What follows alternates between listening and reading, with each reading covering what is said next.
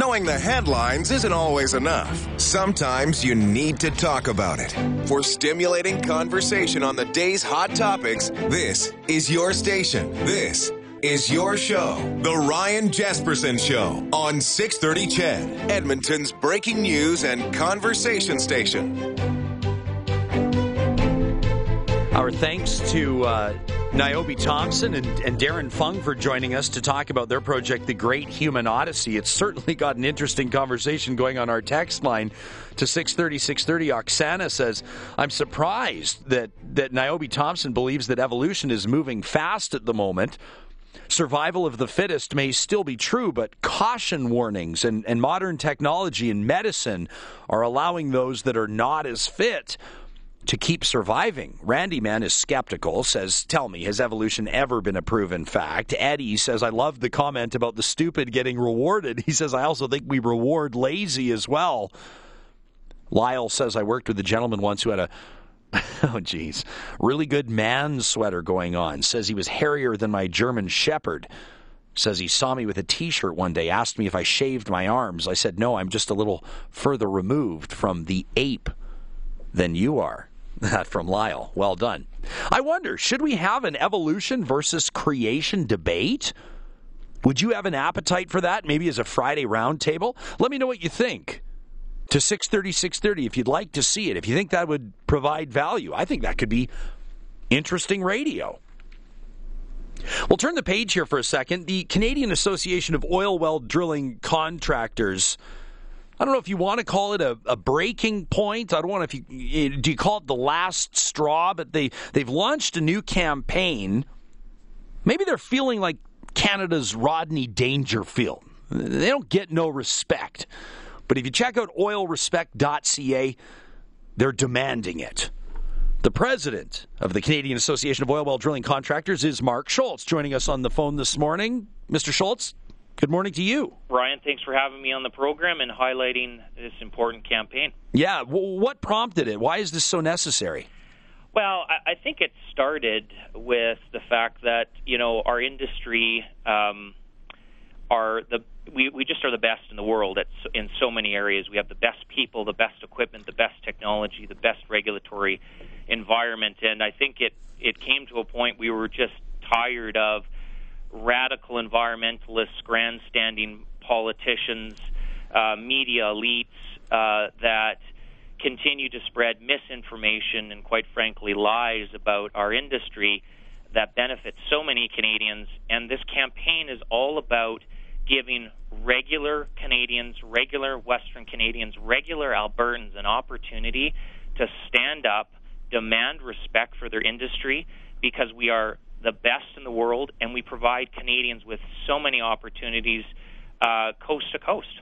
Well, Mark, you've got the floor right now. So when you talk about lies and misinformation, what are you referencing? What what perpetuates itself out there from a messaging standpoint that you specifically take issue with? Well, I think we always get hit by, you know, the radical environmentalists that we are laggards on the environmental front. And that just is just so far from the truth. I mean, it was uh, Alberta was the first oil producing, ex- exporting, uh, producing uh, region to the United States that first introduced in 2007 climate change uh, regulations put a, a, a price on carbon, the first of its kind out of any major oil producing region anywhere in the world, took climate change seriously, and that was back in 2007. And in fact, we've seen even tougher climate change initiatives here in the province uh, with um, the pre- Premier Notley introducing the climate leader, uh, leadership uh, program here with uh, a $30 carbon wide um, uh, price on carbon, economy wide, I mean, um, here in the province of Al- Alberta, which will be instituted in 2018. There is no other oil producing region uh, on the planet that takes climate change so seriously. And you know, when you look at the improvements in uh, you know, in reductions in emissions per barrel in the oil sands, we've seen a 30% reduction in GHG emissions since 1990, and uh, and and some three billion dollars have been invested in uh, green infrastructure and, and innovation in the uh, oil sands. So, you know, it's time to stand up. It's time to start respecting facts, respecting the environment, and respecting an industry that is an environmental leader. Do you believe that you have the provincial government and do you believe that you have the federal government backing you right now?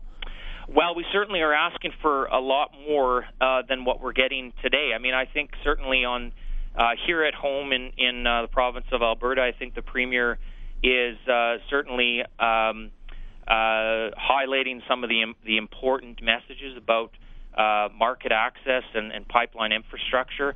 I would say uh, on the federal side, I you know I don't think we're doing enough. I mean, in the throne speech when this new federal government came into office, there wasn't a mention of the hundred thousand people across the country that are unemployed uh, in this region. There wasn't a mention about the leadership in the oil and gas uh, industry whatsoever. And so, um, you know, when the prime minister comes out to uh, Edmonton uh, a couple weeks back and tells many Albertans to hang on, uh, hold tight. You know, that's just not acceptable. Um, we need a champion on the federal scene uh, for pipelines. This is important. I mean, let's let's look at the facts here. About 46 percent of Canadian oil and gas, uh, oil for that matter, is imported uh, from countries like Nigeria, Algeria, Ang- uh, Angola.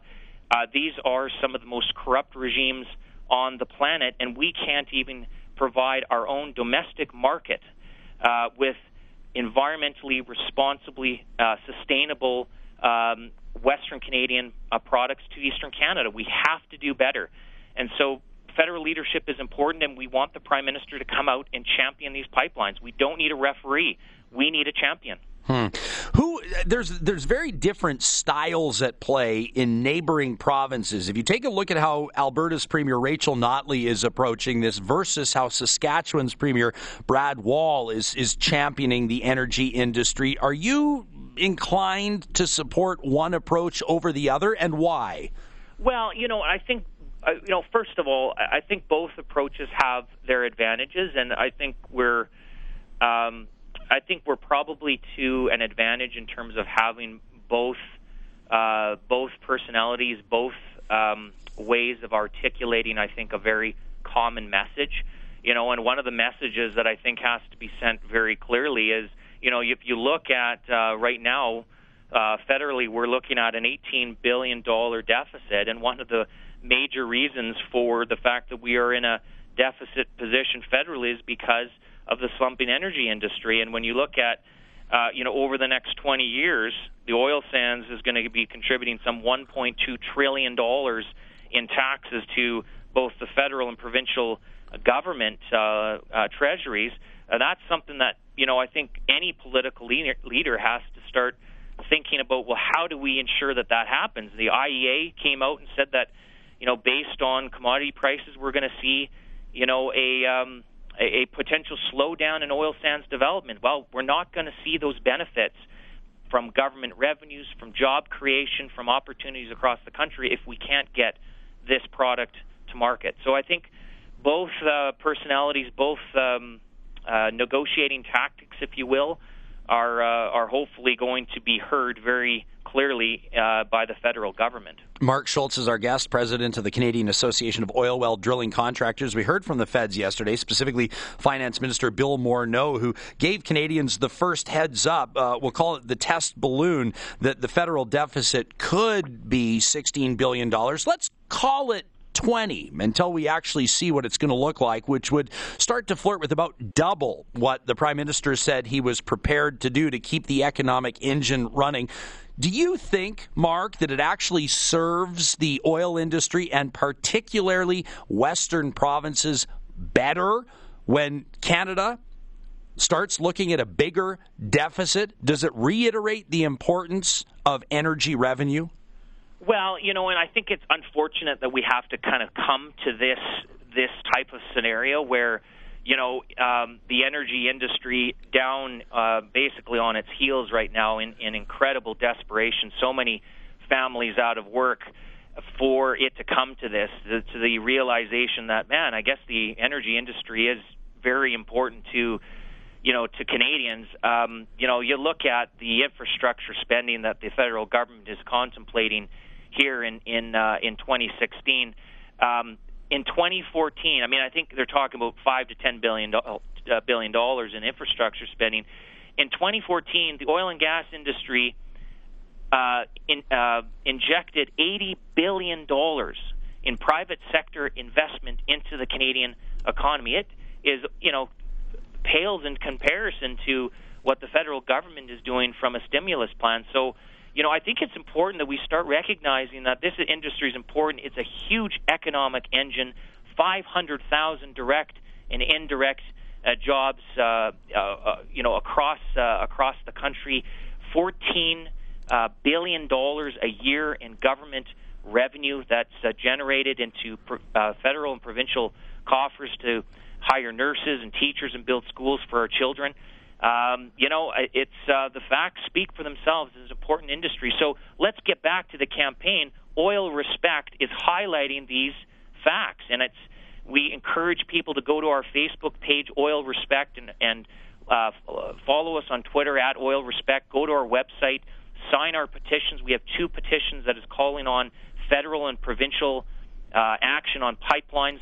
We're calling on the federal government and the Alberta government to uh, call on a day, uh, February 13th in 2017, Oil and Gas Awareness Day, to have one day out of 365 days set aside to recognize the contribution of our men and women who work in this industry, who provide uh, you know revenue for for governments, and uh, and we are just the most responsible uh, uh, developers of our of um, of our resources, and we should be recognized for it. When somebody demands respect, regardless of the context, it's likely to raise eyebrows. Is this also a message that's aimed squarely at Eastern politicians, including Montreal's mayor? Well, you know, absolutely. So, I mean, let's let's talk about Quebec. In the lifetime of the equalization program, Quebec received 200 billion dollars in equalization payments. Ontario, 17 billion. Alberta, Saskatchewan, and BC received 100 million dollars. The only reason why we can have a program like that is because we have a highly functional, uh, productive resource ener- uh, resource industry in Western Canada, and nobody is disputing the fact that as Canadians we need to support one another. But when that sort of revenue comes out of Western Canada because of our prosperity to help other Canadians, um, you know, provide uh, resources and, and social programs to their population, that that type of support needs to be recognized and given respect. And I think it's it's it's high time that uh, Central Canada, Eastern Canada, look at this industry uh, and give it the and and the respect that it deserves. No, no, Mark. Obviously, you've got a bias here. You've got a dog in the fight. It makes perfect sense. Uh, people are comparing, you know, uh, the oil industry's woes to those experienced right now by Bombardier. Several people have have referenced uh, government investment, if you want to call it bailouts, in the auto industry uh, a short time ago. How do you compare these dueling narratives? Well, in fact, I can tell you that you know we aren't looking for a bailout like uh, Bombardier. We we aren't looking for a bailout like the auto sector, but it's very interesting that in times of need, uh, those industries, when they do uh, face a patch of economic uh, challenges, the federal government certainly is quite quick to announce uh, support. And all we're looking for, Ryan, today is we want to champion on pipelines because we want to supply Canadians and we want to supply the international community with Canadian responsible energy products it does not make sense that the most progressive, the leader when it comes to environmental performance, should be shut out of international markets when it comes to our energy in, uh, industry. And we need federal support to get that done. I mean, right now we're seeing the, the federal government come out and provide a lack of confidence and a lack of appreciation for the NEB process and and and our provincial regulating regulator bodies that uh, look over our energy industry. I can tell you, you reach out to any regulator across the country that looks over the ener- energy industry, and they are are, um, are sought out internationally uh, by other energy jurisdictions to help them establish uh, best practices, help them establish, you know, how do we uh, how do we produce our resources like the Canadians do?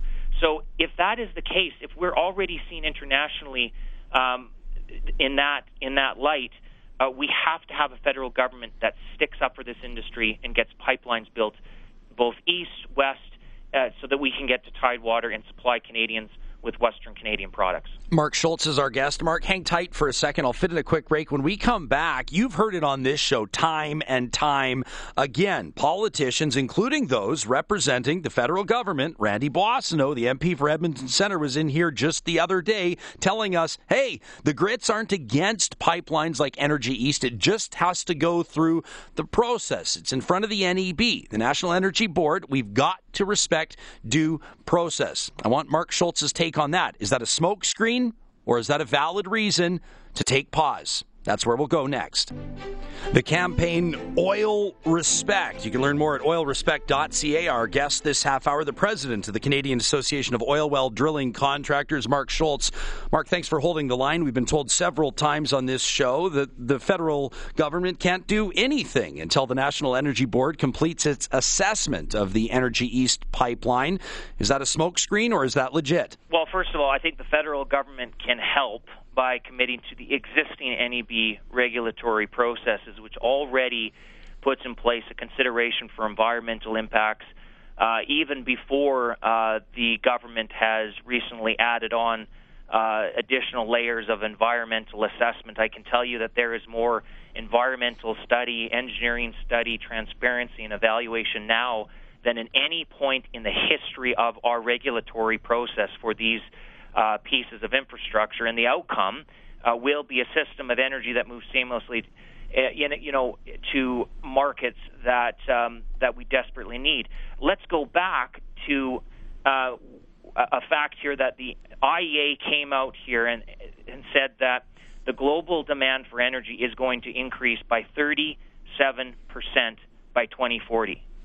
Uh, fossil fuels, even by 2040, will still make up 75% of the energy demands. I can tell you that there is a window of opportunity here for Canada to get its responsible products to market so that we can ensure that countries like the United States, Saudi Arabia, Iraq, and Iran, who have uh, less labor standards, human rights standards, environmental standards than Canadian products, we need to ensure that the globe is supplied by responsible Canadian products. The world does not need oil and Canadian oil and gas. The world just needs oil and gas, and we need to demand that this this uh, industry is respected and is allowed to get its products to market. Mark, we've got a whole bunch of passionate viewer feedback. I want to I want to butt uh, two comments together, and then I'll let you respond to them both in one. Leighton says, uh, please ask Mark Scholz how much respect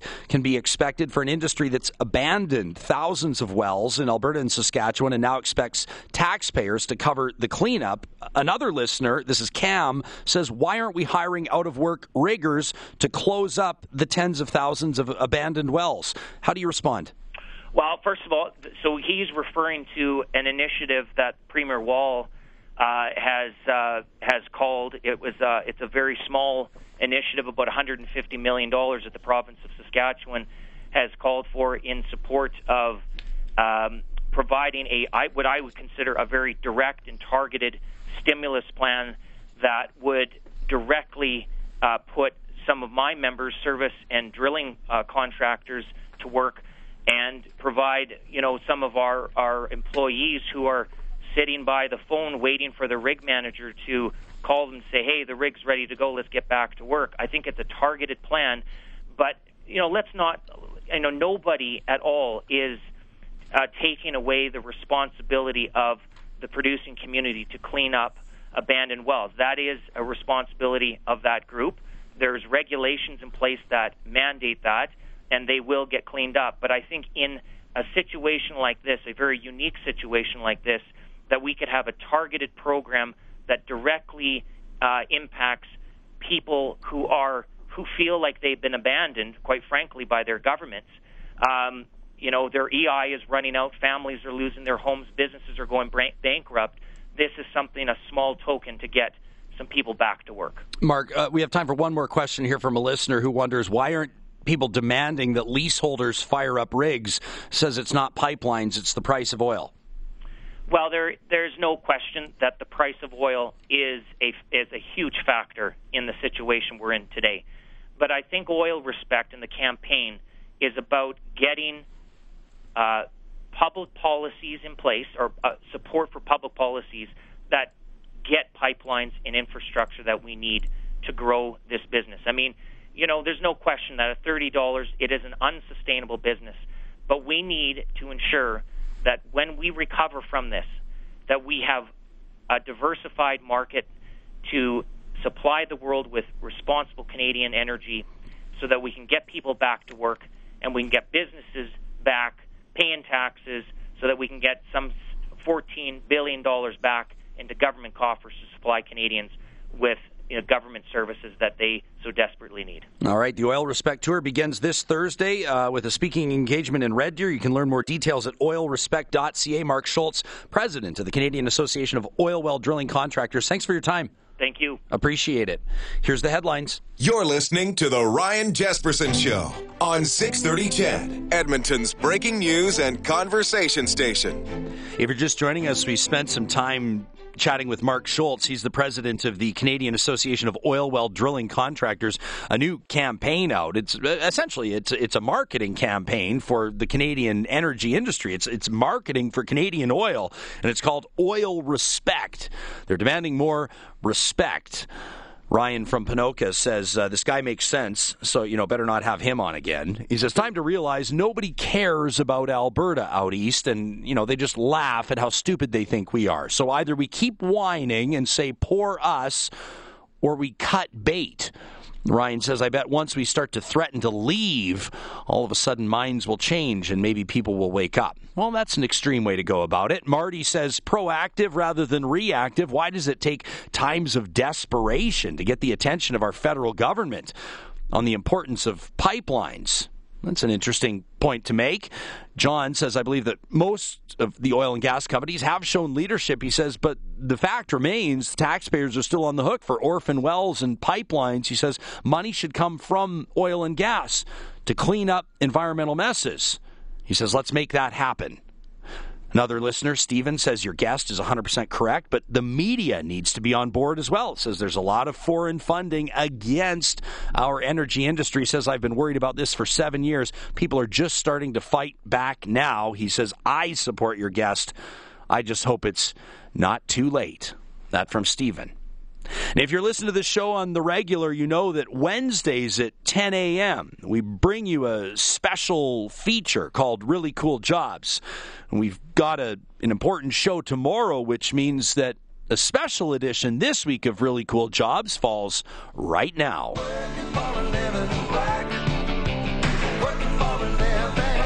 I don't know if there's a cooler job than distillery manager.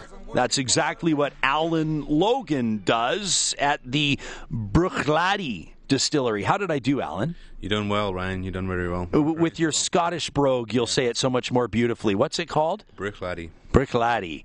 So you're a distillery manager. Yeah, that's correct. Yeah. We're lucky enough to have you here visiting our home province. Of course, your your full time gig keeps you in Scotland. Yeah, that's right. Yeah. Where exactly? So uh, Islay is a, a, small island on the west coast of Scotland. Um, it's a, a very small island. We have a population of three thousand people.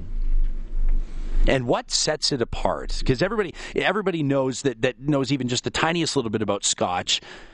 It depends, or it matters where it comes from, right? Yeah, totally, Ryan. Yeah, we've um, Islay is a, a magical little island. Um, as I say, it's only got a population of 3,000 people, but we have eight distilleries on the island. We've uh, we've been blessed because we've been given this magic ingredient called peat, so it allows us to make this really smoky, unique whiskey, uh, and it sets us apart from some of the other scotches that are available. You hear people reference peat oftentimes when they're talking about the makeup of a scotch, or when they yeah. talk about the influence on on the taste. Why is Islay peat so different? Yeah, well, we've got uh, a lot of it, and it's, uh, it's readily available for, for a fuel for drying the, the, the, barley during the process, and that gives the the the, malt, the barley a, a distinct uh, characteristic when we uh, make it uh, use it to make whiskey. Um, it leaves that distinct smoky flavour in in the whiskey. Um, There is peat available in Scotland, but it's not as available as in Ireland. Uh, on Islay, Islay's, uh, as I say, there's uh, half the island is made up of peat. So yeah. Now, people here in Canada, we're, we're quite proud of our rye. Yeah. Uh, down in the United States, of course, they're very proud of their bourbon Yeah. and, and their Kentucky bourbon. Yeah. Uh, when you came in here, you started talking about whiskey, which I suppose we would refer to as Scotch whiskey or Scotch. Yeah. Can you bring us up to speed on some of the different nuances? I understand it has to do with the corn or the rye or the mash. Yeah, that's right. Yeah, so uh, making uh, whiskey. Well, we make single malt whiskey uh, in Scotland, and single malt is a, a whiskey that's made. Uh, Categorically at the, the uh, one distillery. Now in Scotland, you can have a blended whiskey, which can be a mixture of um, whiskey that's made at a single distillery. And uh, sorry, might I add that the the ingredient, the sole ingredient for making um, a single malt is barley. Um, whereas with um, like other whiskies, you can use uh, wheat or rye or corn or stuff, so it becomes a grain whiskey, um, which is commonly used. And uh, you know, you can make up a blend with uh, using uh, a grain whiskey and a single malt and blend them together, and that becomes a blended Scotch. But single malt is just a, a whiskey that's made from one distillery, and it's uh, barley is the, the main ingredient. In your estimation, are, are Scotch, are single malt Scotches the best? Do you do you even subtly turn your nose up at the rest? Yeah, yeah. I mean, it's um, no. I mean, I think um, every every brand, uh, every uh, whiskey has its place. Um, we find that uh, single malt is a kind of it's more it's uh, a premium at the premium end. It's it's um, it, I think it's in, uh, for people who really know their scotches and understand the kind of finesse and the quality of, of, of the drink. Yeah. How would you prefer your scotch in particular, your whiskey, to be consumed? You know, there there are people that'll have it neat, there are Yeah. people that'll have it on the rocks. So, what's your take? Well, um, we um, don't force anybody or don't tell anybody what, how to drink their whiskey. We uh, we create a natural whiskey. Um, we don't add artificial colouring to our whiskey. We don't chill filter it. Um, which chill filtration is is a technical uh, term for something that is quite commonly used, where producers will extract the natural oils that uh, is in the whiskey from the distillation and from the maturation. Now we leave that in for the consumer to take. So our whiskey is, is relatively stronger uh, to begin with. It's our whiskey is balled at fifty percent, but that gives it it's a it has a far richer mouthfeel. It's a far richer texture. The viscosity is very high um, because of these oils that are left in the whiskey. Uh, we will find that when we when you drink our whiskey, as I say, it's got that uh, rich mouthfeel. But we like to, um, we say to people, you know, if you take a, a sip of it first, and if you feel it's too strong, just add a little bit of water and keep just diluting it marginally until you find the optimum strength that your your your palate is comfortable with. And it's it's really cool because I think lot of people will tend to drink it neat and then realise that you know the, the taste is so strong uh, because of these rich oils that are in the whiskey. So Yeah. but I mean, then I guess then you have the equivalent of someone who will who will take their coffee through a French press or a Bodum, or Yeah. or really try to get it as oily and greasy as possible, all the way up to the people that'll have it with four creams and five sugars. yeah, yeah, yeah, yeah. yeah. Now, one of the purposes of, of, of this segment that we do really cool jobs is to get inside the head of people that, that do unusual things for work. When we come back, I'd love to ask you how someone gets started as a distillery manager, what the journey's like. Plus, what's the connection between Scotch whiskey and gin? More with Allan Logan right after this.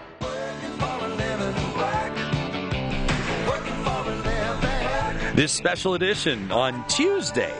Really cool jobs. Typically, this is a presentation every Wednesday morning just after the 10 o'clock news, and we'll explain why just before we sign off today. A special show and show uh, in store tomorrow as well. Allan Logan joining us, the distillery manager of the Bruichladdich uh, distillery. Allan, I've got so many questions here, and, and listeners are chiming in as well with text messages to 630, 630. But why don't we start at the beginning? How does a guy become a distillery manager? I mean, what was your road to this job? Yeah, well, it's quite simple. I- As I say, I grew up on the island of Islay. Uh, my family have been distilling for generations. I'm I'm now the fourth generation of my family to be working in the whisky industry, and um, it was pretty much my ambition um, as a young child because I grew up in a distillery uh, to become a distiller, and I was lucky enough to get the opportunity. Um, my uh, mentor and my boss was um, my coach when we were kids at sc- school. Uh, when we were young kids, he used to teach us on a Saturday morning at soccer, and um, when he was uh, uh, he was a head distiller at Bruichladdich when it uh, recently reopened in the year 2001 and uh, I went to speak to him, and he gave me the opportunity of uh, becoming his, his, his, apprentice. So for the last 15 years, I've worked closely under under Jim. Uh, he was and worked in the industry for 53 years, and he's just retired last year. Now, I would imagine there was a process to to develop your palate, and and then to hone in on the exact type of taste you're trying to achieve with this particular yeah, blend. I mean, it takes years to to experience that, and uh, you know, uh, sampling you know hundreds and if not thousands of whiskies, and it, you know, it's it's a tough job, but somebody's got to do it, you know, and uh, you know, working with Jim, uh, he he had a great passion for whiskey, a great knowledge, and um, I, am honoured to obviously uh, work along beside him and uh, I've got the opportunity to, to gain some experience from him. Yeah. So when when you're tasting uh, a whiskey like yours, uh, how different is the taste when it goes into? I'm assuming is it oak casks? Oak casks. Yeah. And and how long do you distill it for? Uh, well, it, it or age it for age it. Well, it, it varies uh, on, and it takes as long as it takes. You know, we don't force it. It's, it's we there's no formula in our process. We basically will the, when the, the whiskey is ready, it will be selected.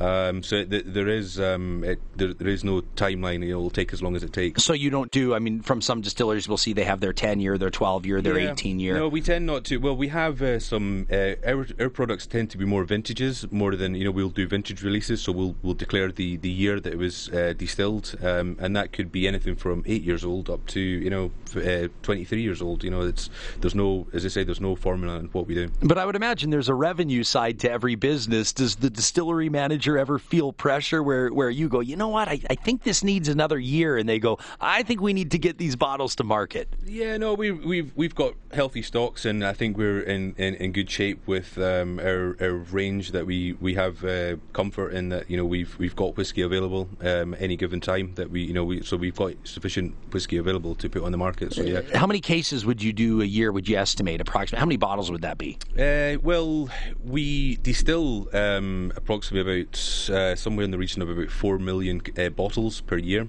Uh, but then we have to lay that down in casks. So we have to put that down, and each year, um, as the casks are uh, maturing, we get what is known as the angel share, the evaporation. So in Scotland, because the climate is quite cold, we typically get about two percent evaporation.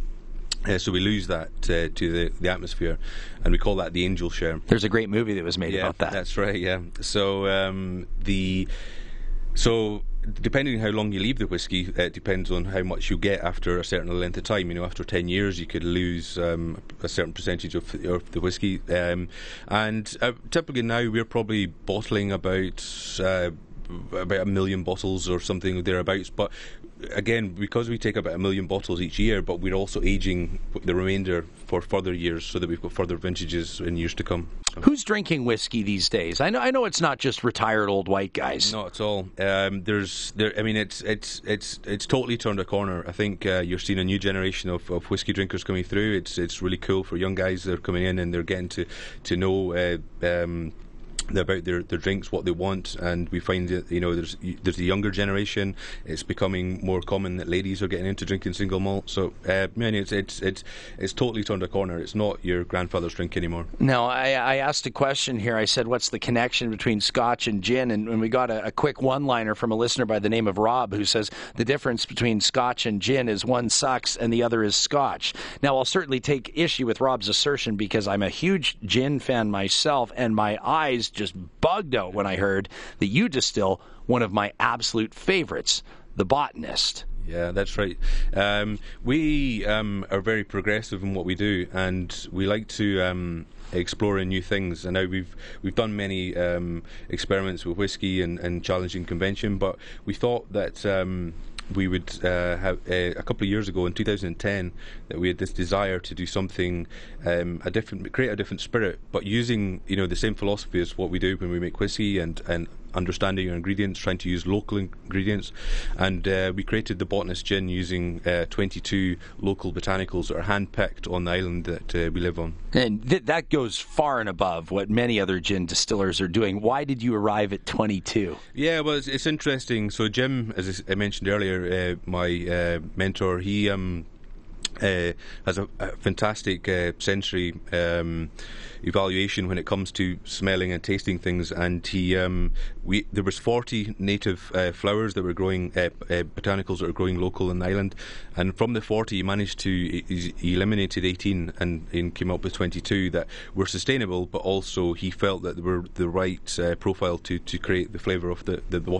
It seems to me that, that gin is becoming sort of more widely consumed than even just a few years ago. Yeah, yeah, very popular at the moment. Uh, we've seen it, and I think you know, as I said, we only started making it in 2010, so just over five, uh, five years ago. And I think um, we've seen in the last five years there's been a huge demand, and it's, it's, certainly helping. You know, we, we feel that we, we got on the scene at the right time. Yeah, yeah. The the, the design of the botanist bottle is yeah. quite unique, yeah. and I could say the same thing about the design of, of the Bruichladdich bottle here that you've brought in. How important is, is marketing and, and, and sort of we'll call it shelf appeal to yeah, products like I mean, this? We've um, had a, a different approach on it. So we're we're very traditional in how we make whiskey, and you know we're uh, um, we're very uh, focused that we don't um, you know compromise these traditions. But when it comes to our packaging, we want to take a different approach. We don't we move away from the traditional side of, of you know the way that uh, whiskey would appear uh, on you know traditionally with you know your stand your, your standard clear bottle and sometimes with a, a, a stag's head on the bottle or a you know a tartan leaf we've taken a more modern approach, more trendier, using the colours. The colours have the substance and they have a meaning. But it, it's um, yeah, I mean, I think it's something that we're. Uh, we are very proud that we have modern style packaging and it's it, it's out with the contemporary um, uh, the the traditional feel of, of what uh, Scotch would look like. Would you say that's teal? It's a teal colored bottle yeah, almost. We it, call it aquamarine. aquamarine, yeah, and it actually comes from the colour of the sea uh, around the islands. Um, and when you fly over Islay, or if you're flying to Islay, um, there's certain sandy beaches, and the reflection of the sandy beaches against the blue uh, the blue sea, it comes up with that aquamarine colour. Um, it's it's a very striking bottle, yeah. And, and, I see it. That must be your signature that it bears on the front. Yeah, well, that's actually Jim's signature. So Jim is the, the, the head distiller. So I haven't got my name on the bottle yet, but hopefully it will be very soon. Once you're promoted from yeah. just yeah. the distillery manager, yeah,